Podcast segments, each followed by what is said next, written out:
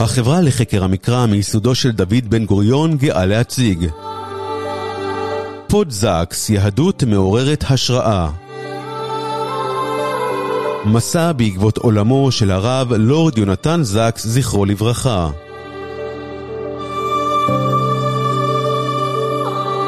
בהגשת הרב דוקטור עידו פכטר.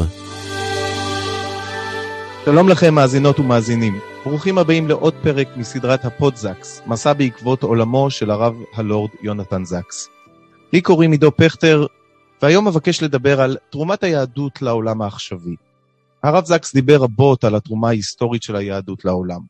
הוא דיבר על השבת כמי שחוללה מהפכה בתפיסת העולם הקדום, הוא דיבר על רגישותה של התורה לאוכלוסיות מוחלשות בחברה, על דמויות יהודיות שעמדו בחזית הפילוסופית והמדעית בעולם, וקרא לנו, היהודים, להמשיך את המסורת המפוארת הזו. אבל אני תמיד רציתי לשאול אותו על ההמשך. נכון, היהדות תרמה רבות לעולם בעבר, אבל מה הלאה? את השבת העולם המערבי מקיים היום, ואפילו מעניק יום חופש נוסף בימי ראשון. חברות דמוקרטיות מעניקות חופש לאזרחים שלהן ומנהיגות משטר שתומך בחלשים. ומאיפה יכולה היהדות לתרום היום לתרבות העולם? היכן הערך המוסף שלה על החיים המודרניים העכשוויים? כדי לענות על כך אשוחח היום עם הרב יובל שרלו, ראש ישיבת אורות שאול וראש המרכז לאתיקה בארגון רבני צוהר, שעוסק רבות במפגש שבין המסורת היהודית ובין אתגרי החיים העכשוויים. שלום הרב יובל. שלום וברכה. אז הזכרתי את השאלה שרציתי לשאול את הרב זקס ולא הספקתי לצערי, אז אה, אני מפנה אותה אליך. כמי שמכיר היטב את כתבי הרב זקס, ואתה מכיר גם את דמותו, מה לדעתך הוא היה עונה על השאלה הזאת? במה יכולה אה, היהדות העכשווית לתרום לעולם היום? אני חושב שלפני שהרב זקס היה עונה על השאלה הזאת, ראשית הוא היה קורא לנו. הוא היה קורא לנו אה, שהשאלה הזאת בכלל תעסיק אותנו. הוא מאוד התרשם מהעובדה ש... עם הבשורה, עם תחילת המסע של אברהם אבינו, נאמר לו, ונברחו בך כל משפחות האדמה, והוא היה אה, מציב בפנינו את המראה, האם הנושא הזה בכלל נמצא אה, על סדר היום שלנו? מה התרומה שלנו לעולם? למשל, אם אה, נתמלל את כל דפי פרשת שבוע שיוצאים לאור, עד כמה בכלל הנושא הזה נמצא שם, או אם אנחנו שואלים מי הם דוברי העולם היהודי תוך ארץ ישראל, את התפוצות אני לא כל כך מכיר, שמדברים אל העולם, צריך לזכור שעם פטירתם של שניים די, די ביחד, הרב זקס והרב שטיינזלץ, למעשה אה, כבר לא נמצא אף אחד שאני מכיר שדובר לעולם הכללי ושאומר דבר מה, אז קודם כל בכלל שזה ייכנס לתוך התודעה שלנו, ואז אה, יש בהחלט סיכוי ויש בהחלט אפשרות שמשהו יתחולל. אני חושב שהוא היה מדגיש שלושה תחומים. אחד, בנושאים המרכזיים שהעולם עוסק בהם, אנחנו לא קובעים את אה, סדר היום, ואנחנו לא, אה, כפי שאמרת בפתיחה, הרבה דברים כבר התקדמו מאז, אבל יש לנו מה לומר בתוכו.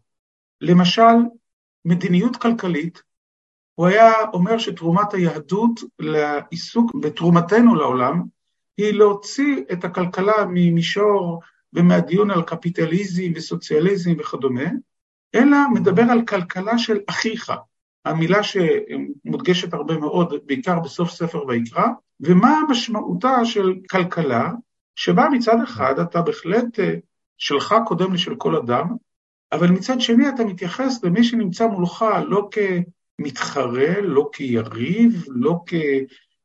נזקק אפילו, אלא כאל אחיך. ומהם המשמעויות הכלכליות של זה. כשהוא אה, דיבר על אה, מדיניות שחותרת לחירות האדם, אז הוא לא דיבר רק על הפרקטיקה, הוא טען שתרומת היהדות צריכה להיות על מדיניות שבנויה על אמונה, שמלכתחילה לא הכל שייך לנו. כלומר, זה לא רק מוסריות של בן אדם לחברו, אלא מה המשמעות שאתה מכניס גם את הקדוש ברוך הוא, שאתה מכניס את אלוהים לתוך התמונה. כשהוא דיבר על אקולוגיה, הוא אמר שצריך ליצור, ויש תרומה ליהדות בשפה נוספת, שאינה רק שפת השופט, כן, כלומר, תראו את העובדות, ועכשיו הכל אה, מתחמם, והסכנות הגדולות, ולא רק שפת הנביא, כמה היום הולך לקרות, אלא שפה לעיסוק באקולוגיה שהיא שפה מוסרית, קדושתית, של האדם בעולם.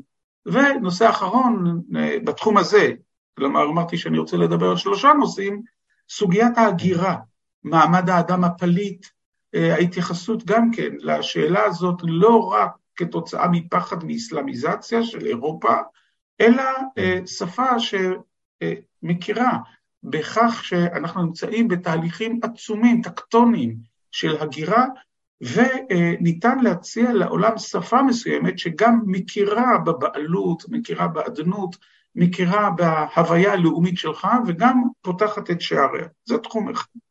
התחום השני שהוא היה אומר, מבחינת התרומה לעולם, זו הצעה דתית אחרת. לא רק הנושאים שהעולם עוסק בהם, אלא הצעה דתית אחרת, אני מזכיר כמובן לכולם את הספר, לא בשם האל, הדת שמקדמת תפיסה של קדושה, שמחברת ביחד בין אדם למקום ובין אדם לחברו, דת שמבוססת על בחירה חופשית ולא על כפייה, על צלם אלוהים, ולא על אנוכי תולעת ולא איש, על מקומה, על מקומו של המוסר בחיים הדתיים, ולא התעלמות ממנו, אפילו ראיית החיים הדתיים כמקדמות ומטפחות את העולם המוסרי, ולא עומדות בניגוד לו על השליחות הדתית של כל הדתות, דבר שאנחנו נרתעים ממנו בדרך כלל, כי אנחנו פוחדים שאנחנו אה, תומכים בעבודה זרה, או מכירים בה, או אה, אלה, וזה תחום שני שהוא היה אומר לעולם, העולם הדתי יכול להיות חלק מהפתרון, לא חלק מהבעיה. כיוון שהיום בעולם הוא חלק מהבעיה, ונושא אחרון וקצר, זה המקום, אחרי כל האידיאולוגיות הגדולות, של המשפחה. המשפחה, הבדידות, בניגוד למשפחה, התרומה העוצמתית לעולם להחזיר את המהלך, לשנות את כיוונו מאטומיזציה, מפירוק, מהליכה לכיוונים הבודדים אל ראיית המשפחה, כי אולי הבשורה דומה לשבת, כפי שציינת אותה בפתיחה, אני חושב שאלה הם הנושאים שהרב היה קורא להם, בין השאר, לתרומה שלנו היום לעולם. כן, אבל עמדת בעצם על בעיה, כלומר, כדי שבאמת יהיה לנו מה לומר לעולם, אנחנו, אמרת נכון, כלומר, קודם כל צריך לשאול את השאלות הללו, ו, ודומה שהיום באמת לא שואלים את השאלות האלו, אמ, ואז אה, נוצר פער גדל והולך בין השאלות שמעסיקות אותנו, שהן לא כוללות את השאלות הללו, לבין הנושאים הדחופים שאנחנו יכולים אה, להעיר ולהביא לעולם, ואז uh, היהדות נדחקת יותר ויותר למקום, uh, לחצר האחורית, למקום שהוא באמת פחות uh, רלוונטי, פחות מעניין. אז איך, איך מגשרים על הפער הזה? ראשית, אני אומר את הדברים מול דמותו. זאת אומרת, אני חושב באמת שקריאת ההתעוררות הגדולה ביותר שניתן ללמוד ממשנתו, זו באמת ההכרעה הפנימית לעסוק בנושאים המרכזיים שהעולם עוסק בהם. העולם היום עוסק בשאלת ההגירה, העולם עוסק היום בשאלת האינטליגנציה המלאכותית, העולם עוסק היום במשמעויות הרחבות ההיקף של הגלובליזציה, העולם עוסק היום בנושא האסלאם הקיצוני, במובן, או שיבתו של אלוהים בצורה טובה ובצורה רעה, אנחנו לא שם, ואני שומע כחלק בלתי נפרד ממורשתו, את הקריאה הגדולה, אה, באמת לשאול את השאלה הזאת, להתחיל, מ... להתחיל בבית המדרש שלנו לעבוד הפוך.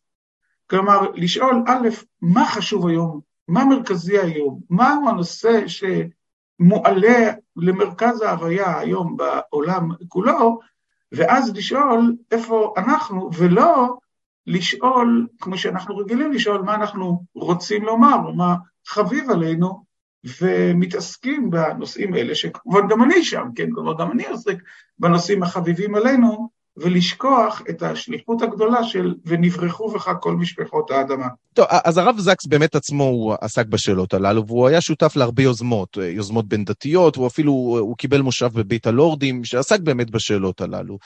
אמ, גם אתה, הרב יובל, כבר שנים רבות חבר אה, בוועדות אתיות רבות במדינת ישראל, אה, ומתוקף כך גם אתה נטוע עמוק בשאלות הללו, שמעסיקות היום את החברה ואת העולם. ואני רוצה לשאול אותך באמת, איך עובד החיבור הזה אה, בין רב פוסק הלכה, ובין האתיקה ובין השאלות הגדולות הללו. הרי באמת, אם, אם, אם יש לנו מסורת הלכתית בכלל בעניין הזה, האם היהדות שהיא ביסודה היא דת הלכתית, יכולה להגיד משהו על הסוגיות הבוערות היום לחברה? איך עובד החיבור הזה? אנחנו במצוקה אמיתית משתי סיבות. האחת זאת שאמרת, חלק גדול מהעולם ההלכתי שלנו, מה שאנחנו קוראים מוסר במובן של מסילת ישרים, הוא בכלל בתחומי בין אדם למקום, ואנחנו מקדישים לו עיסוק גדול, וחלק גדול מהעולם האתי שלנו לא נכנס לשפה הלכתית. אני מזכיר שעד החפץ חיים אה, ענייני לשון הרע, הלבנת פנים ושקר, רשתות חברתיות, עיתונות אה, אה, וכדומה, כמובן שלא לדבר על תחומים חדשים לגמרי מבחינה טכנולוגית, אם אנחנו מדברים על מחקר גנטי, על פונדקאות, על תרומת כליה, על תרומת איברים בכלל, אין ספור נושאים, אין לנו שפה שאנחנו רגילים אליה, שפה של מסורת, שפה של אה, פסיקה מסודרת של מקורות, זה תחום אחד. והדבר השני הוא, לא הייתה לנו מדינה. כלומר, גם במחשבות שחשבנו, אנחנו בעיקר עסקנו בשאלות של הפרט במקסימום של הקהילה, אבל כאשר אתה עוסק בשאלות אתיות בניהול מדינה, אז אתה נמצא בכלל במקום אחר לחלוטין. אני אדגים את זה, באחד ההיתרים שנתן אחד מהרבנים הראשיים למקרה מסוים, נניח לפונדקאות נשואה, הוא אמר, אבל זה מותנה בכך שכל אחת ואחת תבוא לשאול את הרבנות הראשית אה, ולקבל היתר ספציפי. זה נכון ביחס לקהילה במקסימום, אבל מדינה לא יכולה להתנהל ככה, כן? ושתי המחשבות האלה, גם שני החוסרים האלה, הם, הם בהחלט בעיה. מה כן צריך לעשות? אני חושב שצריכים לעשות שני דברים שגדולי הפוסקים, אחד עשו בפועל ולא הודו בכך, והשני עסקו בפועל והודו בכך, אם אפשר לומר את זה כך. הדבר האחד הוא שלאורך כל ההלכה כולה ולאורך כל הדברים כולם, אנחנו מוצאים שבסופו של דבר, או ביסודו של דבר, לא בסוף, ההלכה כן הכירה בדרך הארץ של העולם. כלומר, ההלכה כן קיבלה את אה, דיני המלחמה העקרוניים שנמצאים בעולם, לא as it, עם הרבה מאוד שינויים שמיד אני אדבר בנקודה השנייה שלה, אבל קודם כל קיבלה, ההלכה כן קיבלה את הפמיניזם, בגדול זה תהליכים שיקחו עוד הרבה, עוד הרבה מאוד זמן, אבל אין מה לדבר על כל הזרמים ההלכתיים. אני מדבר על זרמים הלכתיים, כרגע אני לא מדבר לא על רפורמים ולא על קונסרבטיביים, אלא רואים את עצמם כממשיכי ההלכה המסורתית ואף על פי כן יש שם שינויים דרמטיים, בנושאים הרבה פחות טעונים. ההלכה כן קיבלה את זכויות הילד, מושג שלא קיים בכלל בהלכה. ההלכה כן קיבלה את זכותו של אדם אה, להגיד שהוא איננו רוצה שיהיה אה, טיפול נוסף בו, מה שנקרא טיפול פלגיאטיבי ועוד כהנה וכהנה, זה דבר אחד. Mm. וברגע שאתה מנהל דו-שיח עם היסודות המוסריים, הבסיסיים, דרך הארץ שקדמה לעולם, אז אתה, יש לך כבר בסיס מסוים. דבר שני, והדגשתי את זה קודם, ההלכה לא קיבלה אותם as it.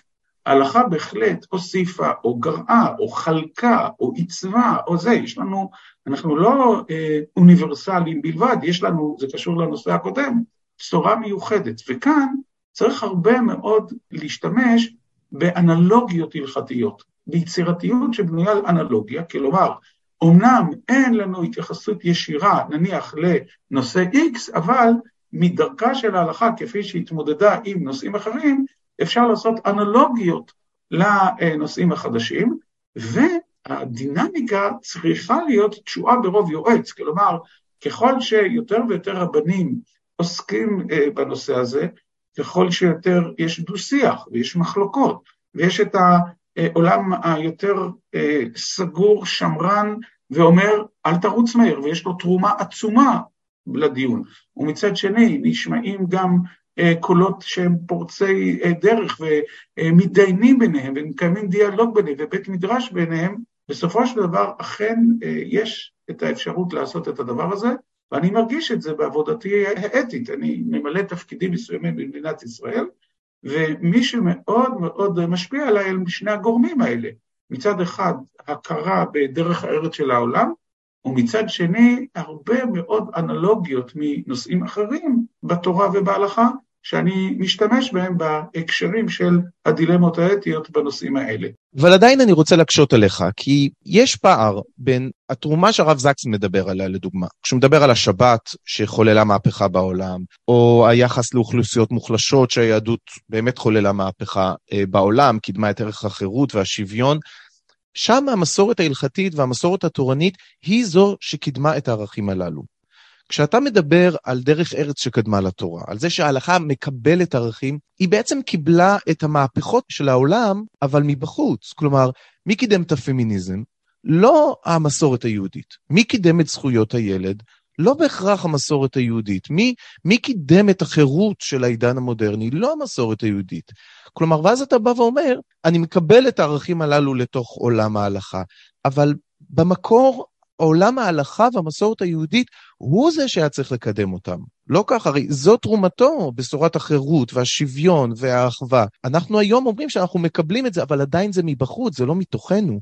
אני לא בטוח בתיאור הזה. נכון שלב 2 ו-3, אבל לא שלב 1. כיוון שאם אנחנו נחזור הרבה יותר אחורה, לאותה תקופה מבורכת שהיהדות תרמה את השינויים הגדולים בעולם, במונותאיזם, בשבת וכדומה, אני יכול לתת רשימה ארוכה מאוד של יסודות שנמצאים בתוכנו. קודם כל צלם אלוהים, בראש ובראשונה, שהוא במבחנה מסוימת הבסיס של החוקה האמריקאית בעידן החדש, כלומר לא החוקה האמריקאית למשל יצרה את הדבר הזה, היחס, מה שאומר איוב, אם אמאס משפט עבדי אה, ואמתי, כי ברחם כוננו ביחד, זו דוגמה אחת.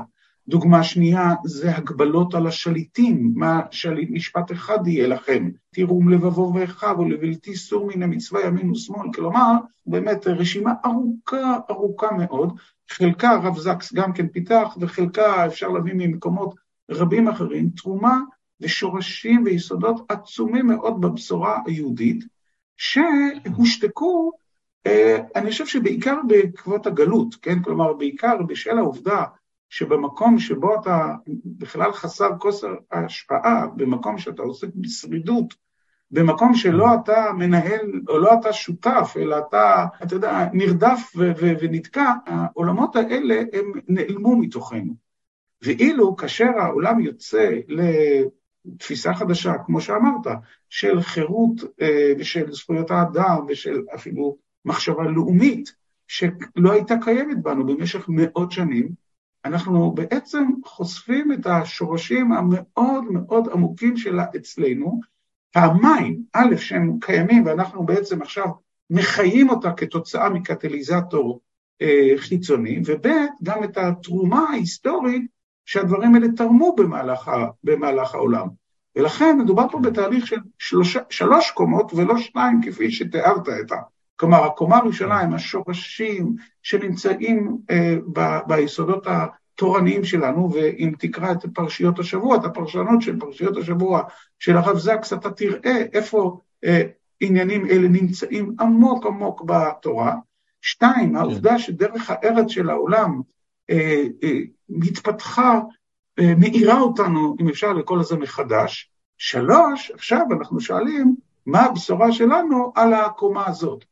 וברגע שאתה רואה את זה בתהליך שכזה, אתה מגלה שלא בעקבות העובדה שמישהו אמר משהו ואז אתה אומר, אה, ah, זה נמצא גם ביהדות, או גם ליהדות יש איזושהי תרומה וכדומה, אלא את השורשים המאוד מאוד עמוקים שקיימים בכל הנושאים שהזכרנו מקודם בעולמה של תורה.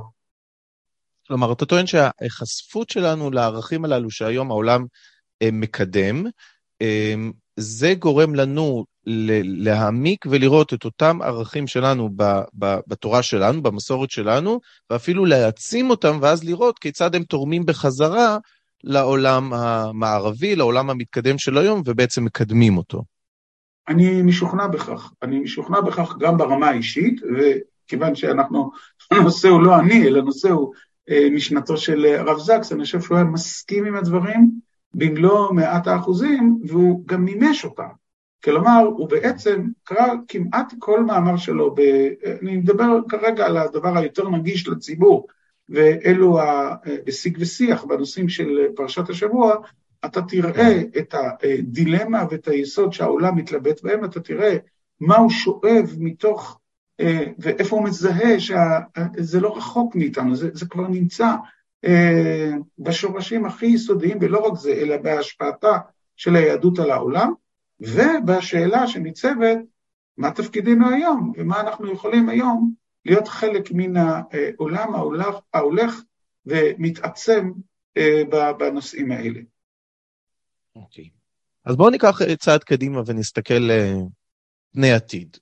היהדות, הרב זקס כותב על כך רבות, שהיהדות מעניקה לאדם אה, את התקווה בעצם. אין אה, טרגדיה, יש תמיד תקווה ותמיד שאיפה לעתיד טוב יותר, זה המנוע המשיחי, אם נאמר, אה, של המסורת היהודית, שתמיד מקדם אותנו קדימה ושואף להביא אותנו ואת העולם כולו למקום מתוקן וטוב.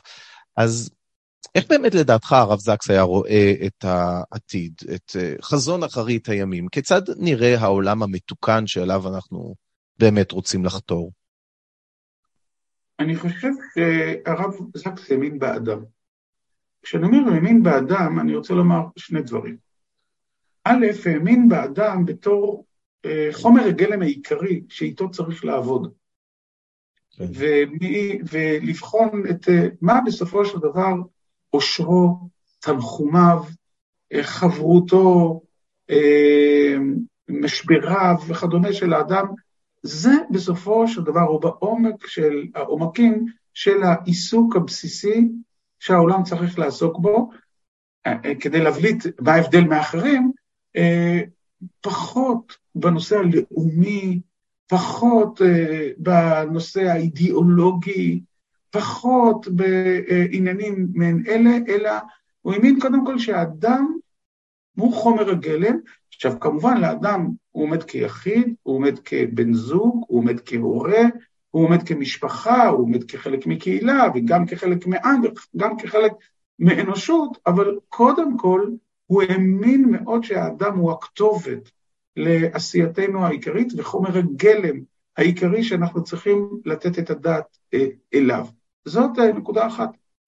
הנקודה השנייה היא לא רק האדם כחומר אה, הגלם, אלא שעיקר אמונתו בעצם באדם הייתה בכך שיש בעומק יצר לב האדם טוב מנעוריו, כן? כלומר, בסופו של דבר האלוהים עשה את האדם ישר.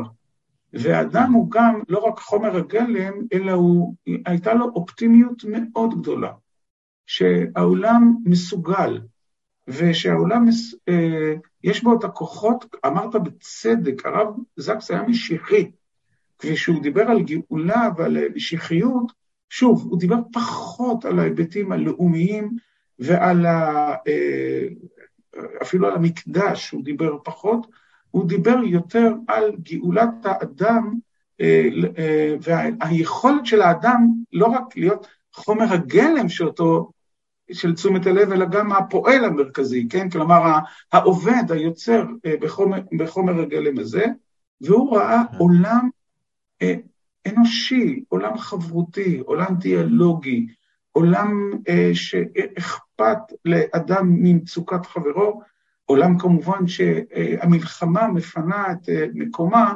לשותפות ולברית שקיימת בין כל האנושות. אני חושב שאחד הנושאים המרכזיים שהעצימו אותו בשנים האחרונות היה נושא הקיימות והסביבה, כי זה באמת הנושא שמדגיש יותר מכל את העובדה שכולנו בסירה אחת, וכולנו בני אדם, ואם אנחנו לא ניתן את הדעת למקום הזה, אז לא תהיה גם משמעות לכל המחלוקות שלנו ולכל האידיאולוגיות שלנו ולכל הנושאים האחרים, כיוון שפשוט לא נהיה.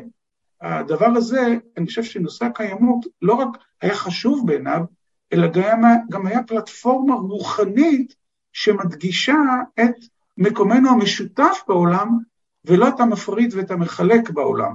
ולכן אני חושב הוא גם התמסר לנושא הזה, כי אה, זה אפשר לו להיות חלק מתקווה משיחית וגאולית, שכאשר העולם כולו יירתם לעצם קיומו וישתף פעולה פה, זה בסיס לאין ספור נושאים שיכולים לצמוח כתוצאה מהמציאות הזאת. כן, זה מחזיר אותי למה שבאמת אה, אמרת בהתחלה, ומהדהד לי את הדברים המפורסמים של הרב קוק, ש, שחזרנו אל הפוליטיקה העולמית. ובאמת זה, הרב זקס מעלה בפנינו כאן אתגר, האם אומנם העולם היהודי-דתי במדינת ישראל, האם באמת חזרנו לפוליטיקה העולמית? כלומר, עד כמה בציבור הדתי הנושאים הללו מעסיקים את החברה, קיימות, סביבה, אמ, עד כמה הסוציאליזם, במובן האידיאולוגי האמיתי שלו, לא הפוליטי, במובן העמוק של החברה, של היחס לאחר, עד כמה באמת זה נמצא, נמצא אצלנו? עד כמה אנחנו מעורבים בשאלות אוניברסליות? אני לא מדבר על מכונים שעוסקים בזה פרטיים, אלא ממש בתוך העולם הדתי, בתוך, ה, בתוך העולם ההלכתי. אמ, באמת מלא אתגר, האם, האם חזרנו אל הפוליטיקה העולמית, או שדווקא החזרה ללאומיות, אה, דווקא הכניסו אותנו למקום יותר משתבלל, יותר אה, פרטיקולרי, שאנחנו עסוקים בעיקר בצרות של עצמנו, ולא נושאים את העיניים לעבר חזון גדול יותר, שאולי היינו צריכים את הרב זקס שיגיע מאנגליה, שבעצם יהיה בחוץ לארץ, כדי שיעיר לנו את התפקיד המקורי שלנו אה, בחזרתנו לארץ ישראל. אני חושב שאתה צודק. אה, אני מסתכל על הציבור הדתי, אז לציבור הדתי יש שלושה סדרי יום כל כך עמוסים. קודם כל, כבן אדם, כיחידים, כמו כל האנשים בעולם, הוא צריך אה, להקים את משפחתו, להתפרנס, אה, לעסוק בבניית עצמו וכדומה. יש לו מעגל שני מטורף בסדר היום של אזרח במדינת ישראל, שמדינת ישראל יש לה סדר יום פשוט אה, מטורף מבחינת האינטנסיביות שלו ומבחינת הצורך להקדיש, ויש לו כמובן את הסדר יום הדתי שלו. ושלושת הדברים האלה קודם כל תופסים אה, הרבה מאוד מתשומת הלב ומהאנרגיות, כך שהוא בכלל לא פנוי להרחבת המעגלים, ואני חושב שזה גם מציאות אובייקטיבית, יש בזה גם הכרעה. הדבר השני שקורה זה שאנחנו מאוד מאוד מתקדמים ל... הלנו עתיים לצרינו. כלומר, קיימות, למשל, בנושא האחרון שעסקנו בו, או תרומה לעולם, זה של השבט האחר. זה של כן. אה, עושי היוגה, אוכלי הגרנולה, גרי תל אביב וכדומה, ובגלל שזה של השבט האחר, אז אה, אנחנו בשבט אה, שלנו עוסקים בנושאים אחרים, מנוגדים ואפילו רואים בצדדים האחרים בסוג של עבודה זרה, של התמכרות חדשה, של אה, הסטת סדר היום, של progress, של כל המילים האלה שאנחנו אה, משתמשים בהם. ואני חושב שבאמת אה, כאשר אנחנו עוסקים בזיכרונו של, של הרב זקס, זו באמת, כמו שאמרת, הזדמנות עצומה להזכיר לנו שאכן סדר היום שלנו באמת מטורף, שאכן באמת בגורמים מסוימים הפכו חלק מהנושאים האלה לעבודה זרה, לסוג של מאבק כנגד אה, הקדושה וכנגד היהדות, והכל נכון, כל הדברים האלה, יש בהם אה, אמת אה, מסוימת, לא רק זה, אלא בנושא סביבה, אתה באמת מרגיש שחלק מהפתרונות שהוצאו הם יותר מזיקים מאשר הנושאים שבאים לעסוק בהם. כל הדברים האלה נכונים, אבל עכשיו צריך להתרומם ולהתנער מהמשקולות האלה ולהזכיר לנו שכן, אנחנו, סדר היום שלנו הוא גם אה, היוניברס, העולם אה, כולו, ושזאת השליחות הבסיסית והיסודית שלנו, של ונברחו בך כל אה, משפחות האדמה, אני חוזר על זה כבר בפעם הלא ראשונה, ואם כן. אנחנו רוצים למלא את הייעוד האלוקי שהקדוש ברוך הוא שלח אותנו לעולם, זה צריך להיות גם במקום הזה. אני חייב להעיר הערה קטנטונת, מספר הרבנים שצמחו בארץ, שהם דוברי אנגלית, הוא קטן מדי, מכדי שהם יוכלו בכלל גם במישור הטכני לעסוק בנושאים האלה.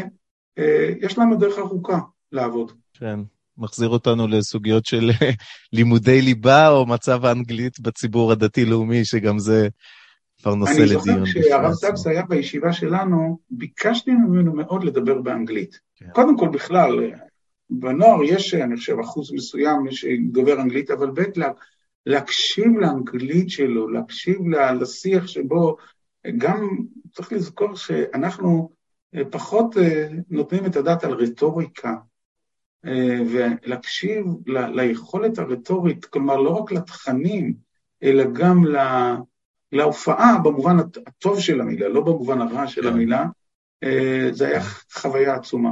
בהחלט, האסתטיקה והרטוריקה, טוב, זה דברים שאנחנו באמת מקבלים יותר מחוץ לארץ, וטוב שיש לנו את היהודים כנראה, שהיהודים שם, הרבנים שם, שיזכירו לנו גם את הדברים הללו. אכן.